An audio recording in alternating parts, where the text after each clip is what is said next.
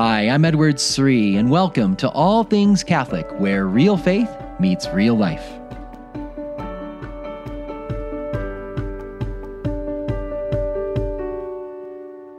Here in the middle of Lent, I've been pondering these mysterious words of Jesus No one takes my life from me. I lay it down of my own accord. And I think in my life, I, I know I don't want anyone or anything to take my life from me, meaning my peace, my interior peace, my joy, my life I have in Jesus Christ. I don't want anyone, anything, any situation to take that from me. But I know because of my weakness, I often I often do. I, I let these things rattle me and uh, in a way that a true disciple shouldn't do.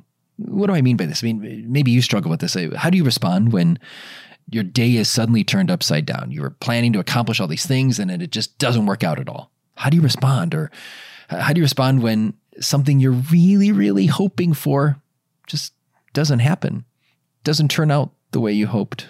How do you respond when someone lets you down, someone hurts you, some unexpected turn of events comes your way and it frustrates you, disappoints you, how do you respond in those moments? You see, I think the real test of Lent is in these moments, these things we can't control that just happen to us. You know, I know Lent is all about these sacrifices and devotions we do, but think about it.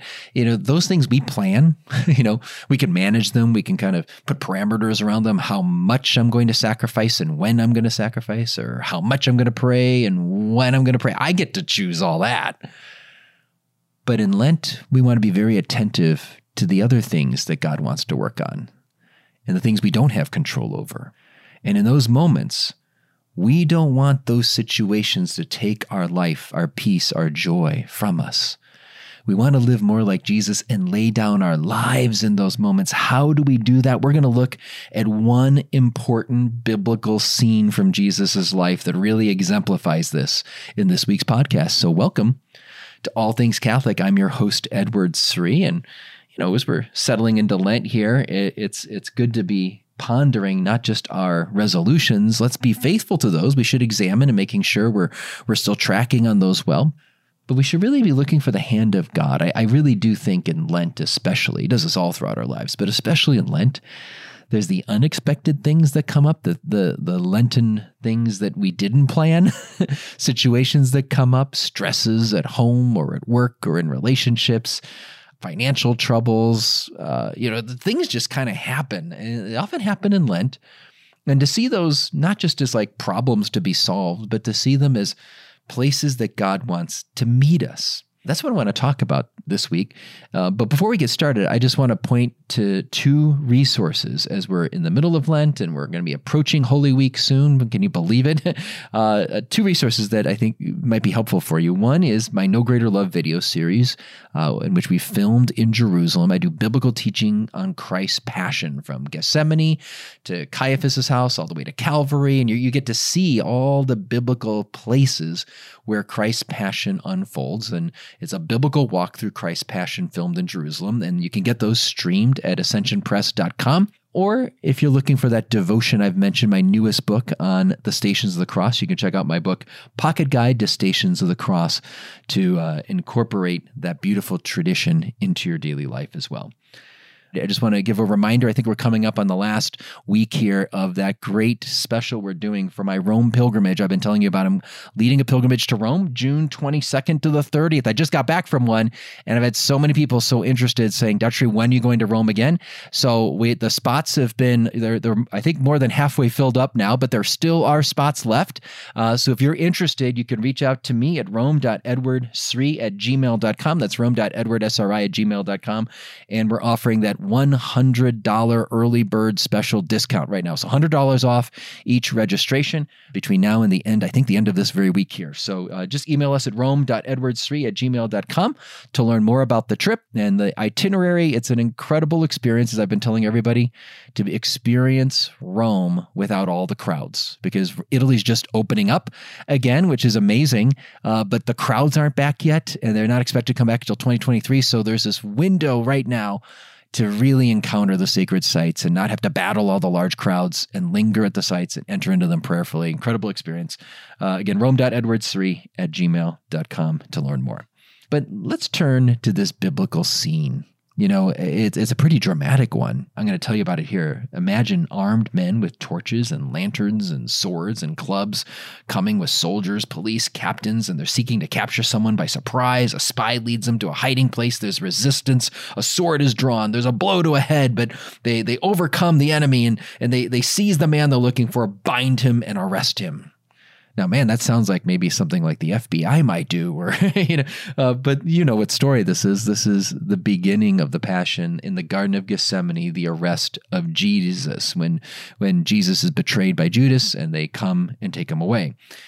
When I was a kid, I used to kind of feel sorry for Jesus. You know, I remember hearing the biblical Passion accounts, and when he's in the garden praying in his agony. I was like, okay, Jesus, finish your prayer.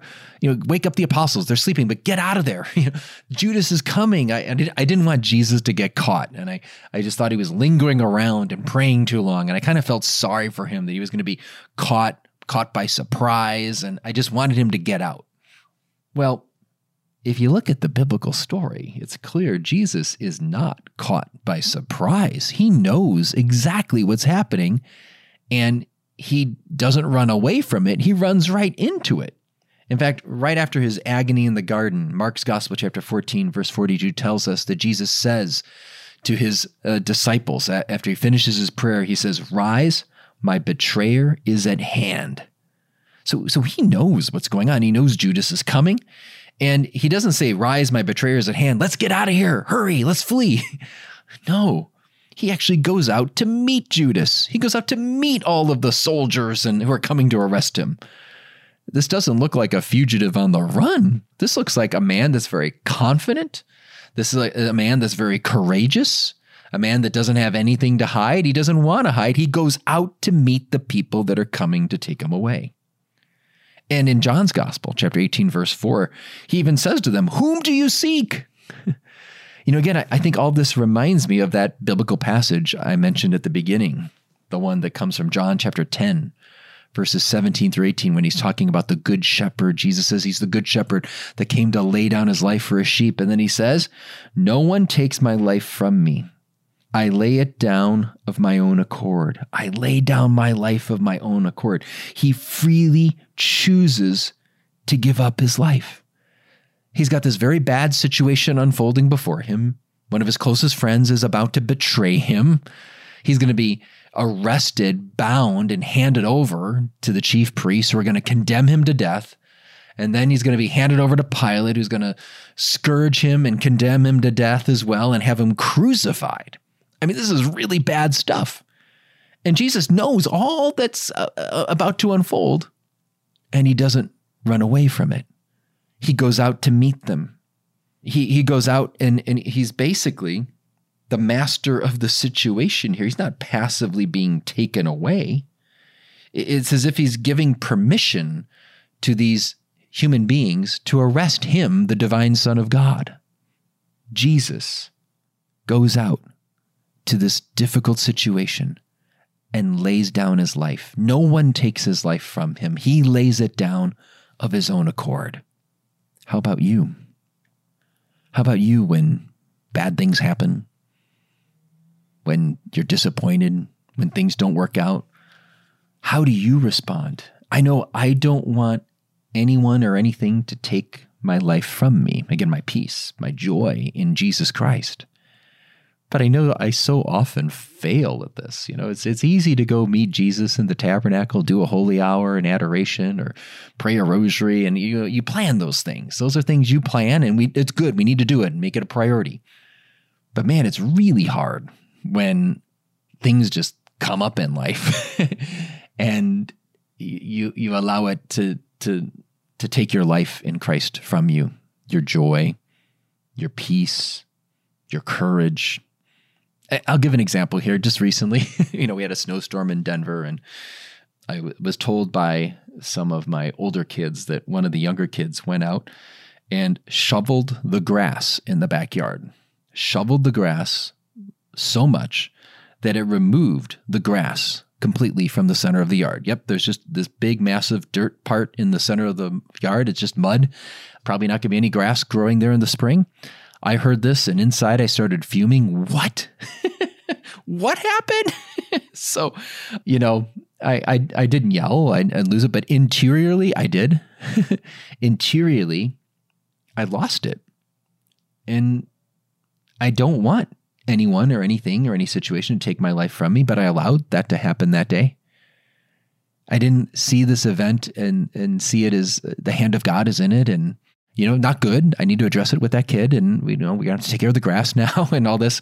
So I have to address the situations, but at, at, at, the initial phase of when something is unfolding, do I have the presence of mind to recognize the presence of God and to surrender to this and say, okay, that's not a good thing. That shouldn't have happened. I'm going to have to address it with this kid, address the lawn problem we now have. But it's going to be okay. You know, God's in charge. This isn't worth getting all upset about, even interiorly. You know, I, I think another example, just from my own life, is you, you may know that uh, teenagers can sometimes say things that can hurt you.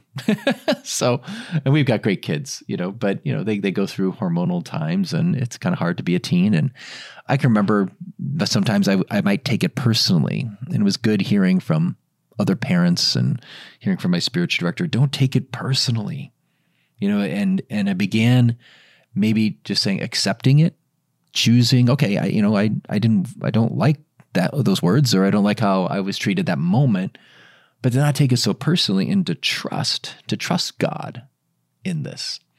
And to trust that, you know, there's there's some good that can happen in here and I can offer it up. I can actually take the hurt that I might feel in that little sting and offer it for that child in love. That's a beautiful way to respond. No one takes my life from me. I lay it down of my own accord. We can choose in those moments. We can freely choose what we don't really want to happen, but we can choose to accept it. That's the power of laying down our lives. Too often we allow the situations in our life to take our life from us. but we can freely choose and say, okay, this is hard. This is difficult. I wish this didn't happen. And I still might need to address it. But I don't want to lose my life in Christ, my peace, my joy. And I can take those difficult moments, unite them with Jesus in his suffering, to go out and meet them, say, okay, this isn't good. It's not like Jesus said, oh, it's okay. You guys can arrest me. It's not a problem. You know, it's, you're not doing anything wrong. He doesn't say that. But he goes out and he surrenders his life, even though it is a bad thing, so we're not, you know, we're not acknowledging that, you know, when somebody doesn't treat us well, or, or we're not saying that that's okay, or when something frustrating happens, we're not saying that it's not frustrating. We can be frustrated, you know, but do we lose our peace so much, though? You know, that, I think that's what Jesus is inviting us to do. One last thing, and this is this is what's going to be most helpful, because it's really hard in those moments, those difficult moments that unfold in our lives. It's hard to have the presence of mind to remember the presence of God and to surrender and to say, No one takes my life from me. I, I lay it down on my own accord. I accept this, Jesus, not my will, but your will be done. It, it's hard to do that when we're disappointed or frustrated or, or, or hurt. But here's the next part of the story that gives us one key spiritual weapon to help us. So we're back in the Garden of Gethsemane. Jesus goes out to meet them, the crowds, and he says, Whom do you seek? And they say, Jesus of Nazareth. And then Jesus says, I am He. John chapter 18, verse 5. I am He. Those of you who've studied the Bible, maybe you, you know what that's an allusion to. That's an allusion to the divine name revealed at the burning bush in Exodus chapter 3, verses 14 and uh, verse 14. God reveals who he is to Moses in the burning bush, and he says, I am.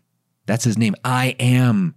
And when Jesus says, I am He, he's alluding to that divine name. In fact, John repeats that divine name in, the, in this biblical account, John 18 of, of the arrest scene. We see this, this, this expression from Jesus, I am He, three times. Three times in this scene, we see the words, I am He, I am He, I am He. And again, in the Bible, when something's repeated three times, it's expressing the the perfection of something, the epitome, the um, the, the it's like the superlative, holy, holy, holy. I am He, I am He, I am He. In other words, it's the power of the divine name. And, and, and, when we see Jesus speak the divine name, these soldiers that come out with the torches and swords and clubs and lanterns, you know what they do? They draw back and fall to the ground. Bam! They are laying prostrate on the ground at the power of Jesus Christ and his calling on the divine name. That, that that's the position of of reverence, like Saint John in the book of the Revelation, when he has this heavenly vision, he sees the throne of God, he falls on his face in worship, and that's what happens here.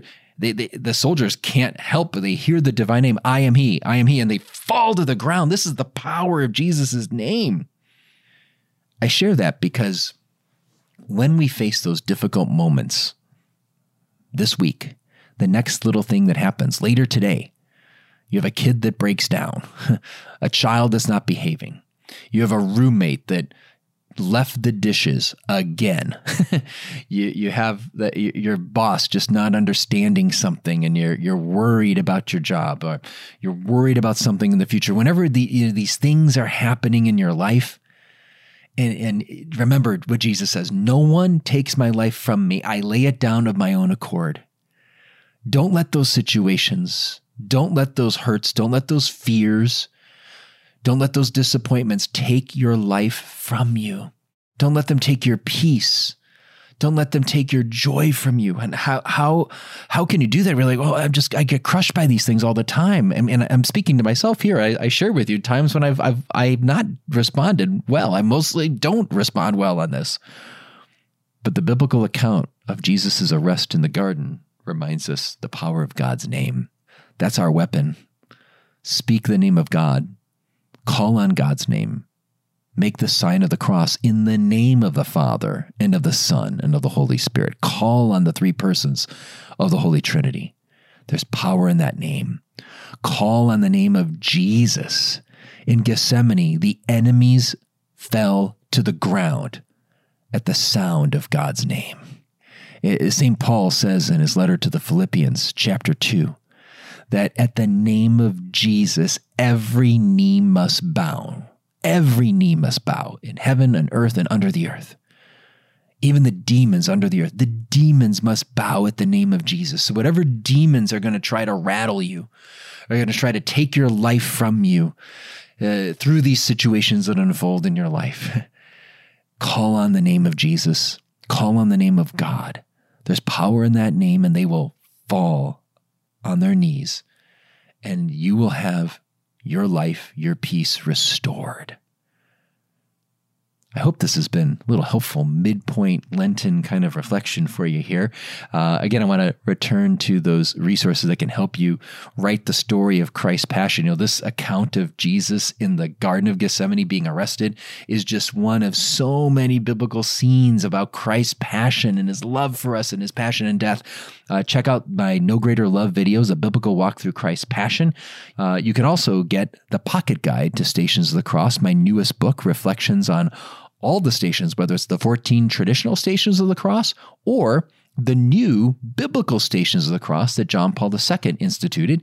In fact, this is the second of those JP2 biblical stations of the cross, Jesus' arrest in the Garden of Gethsemane. So you can reflect on that there as well. And again, if you want information on my Rome pilgrimage this summer and to get $100 off registration, uh, contact me at rome.edwardsri at gmail.com, uh, rome.edwardsri at gmail.com for the June 22nd to the 30th pilgrimage this summer to the great city of Rome. Thanks so much, my friends, and God bless.